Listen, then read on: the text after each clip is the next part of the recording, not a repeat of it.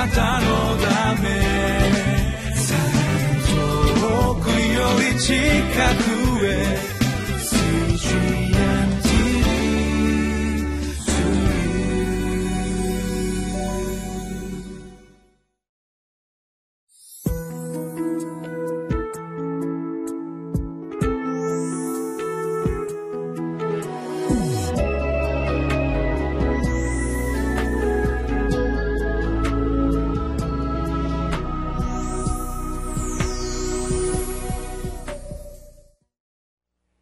皆さんこんにちは。ニューホープ千葉の牧師住谷です。今日は31日月曜日ホセア書14章の1節から9節までを通しまして主の道を歩む知恵のあるものとしてください。ということを見てまいります。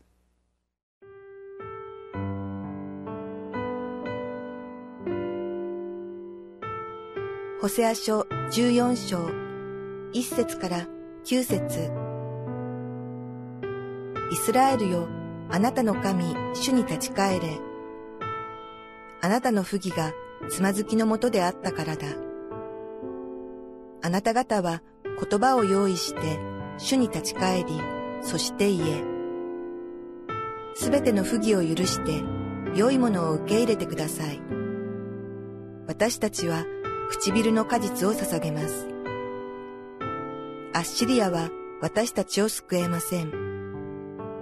私たちはもう馬にも乗らず、自分たちの手で作ったものに私たちの神とは言いません。みなしごが愛されるのはあなたによってだけです。私は彼らの配信を癒し、喜んでこれを愛する。私の怒りは彼らを離れ去ったからだ。私はイスラエルには梅雨のようになる。彼は百合のように花咲き、ポプラのように根を張る。その若枝は伸び、その美しさはオリーブの木のように、その香りはレバノンのようになる。彼らは帰ってきて、その影に住み、穀物のように生き返り、ぶどうの木のように目を吹き、その名声はレバノンのブドウ酒のようになる。エフライムよ、もう私は偶像と何の関わりもない。私が答え、私が世話をする。私は緑のもみの木のようだ。あなたは私から見を得るのだ。知恵ある者は誰か。その人はこれらのことを悟るがよい。悟りある者は誰か。その人はそれらを知るがよい。主の道は平らだ。正しい者はこれを歩み、背く者はこれにつまずく。えー、今日の箇所の一節と二節をお読みいたします。イスラエルよ、あなたの神、主に立ち返れ。あなたの不義がつまずきのもとであったからだ。あなた方は言葉を用意して主に立ち返りそして言え。すべての不義を許して良いものを受け入れてください。私たちは唇の果実を捧げます。神様はイスラエルを愛し許し招かれました。同じように今日神様は私たち一人一人を招いています。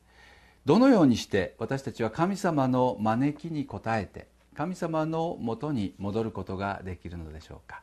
この箇所には真の悔い改めが鍵であるということが教えられています、えー、聖書は唇の果実という表現をしていますが言葉だけではない単なる告白だけではなくて言葉と行いすなわち唇の果実実を捧げなさいと教えてくださっています。どうでしょうか？ただ口先だけで神様を賛美し神様を信じますというのではなくて私たちの生き方そのもの人生そのもの全てを通して「主よあなたを信じます」「主よ全てを感謝します」という、えー、行いの伴った告白を主に捧げたいと思います。あなたはその準備ができてますでしょうか？聖書はこのことを知恵というふうに表現しています。あなたの若い日に主を覚えよ主を恐れることは知恵の始めである。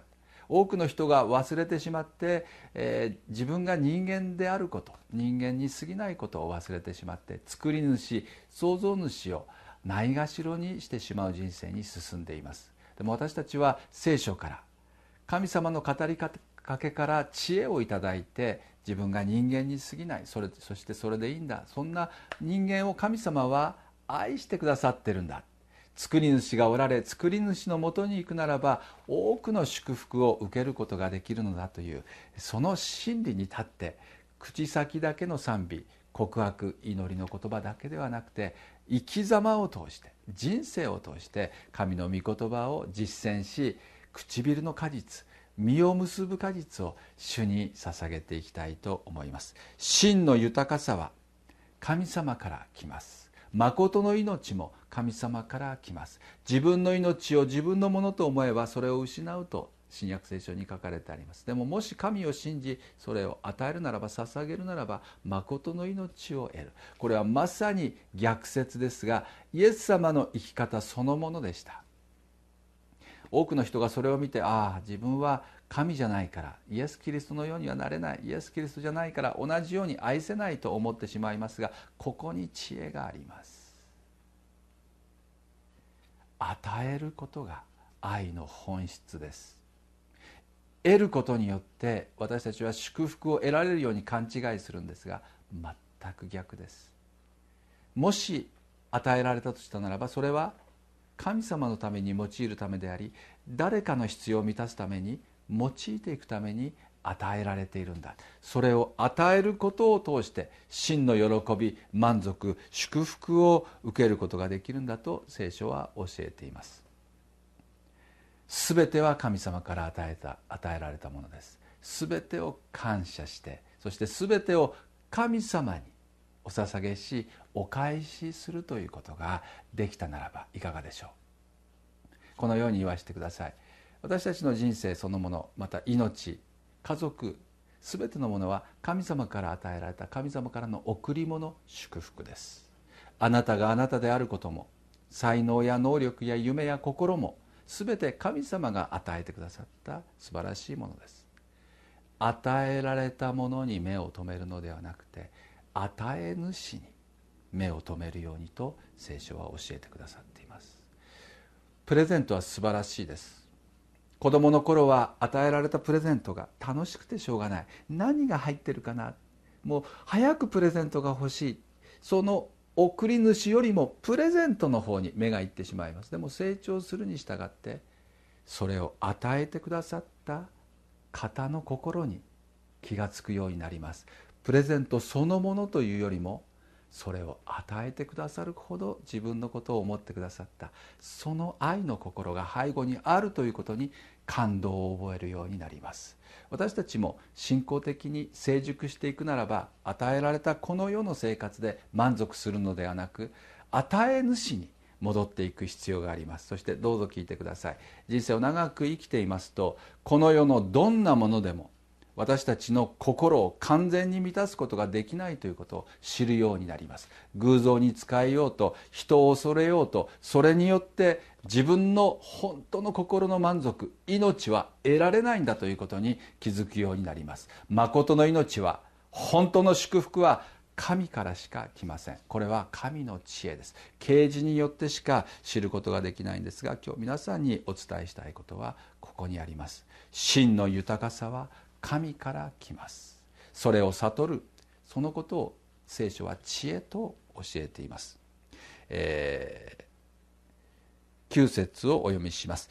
知恵ある者は誰か。その人はこれらのことを悟るがよい。悟りのある者は誰か。その人はそれらを知るがよい。主の道は平らだ。正しい者はこれを歩み。背く者はこれにつまずく。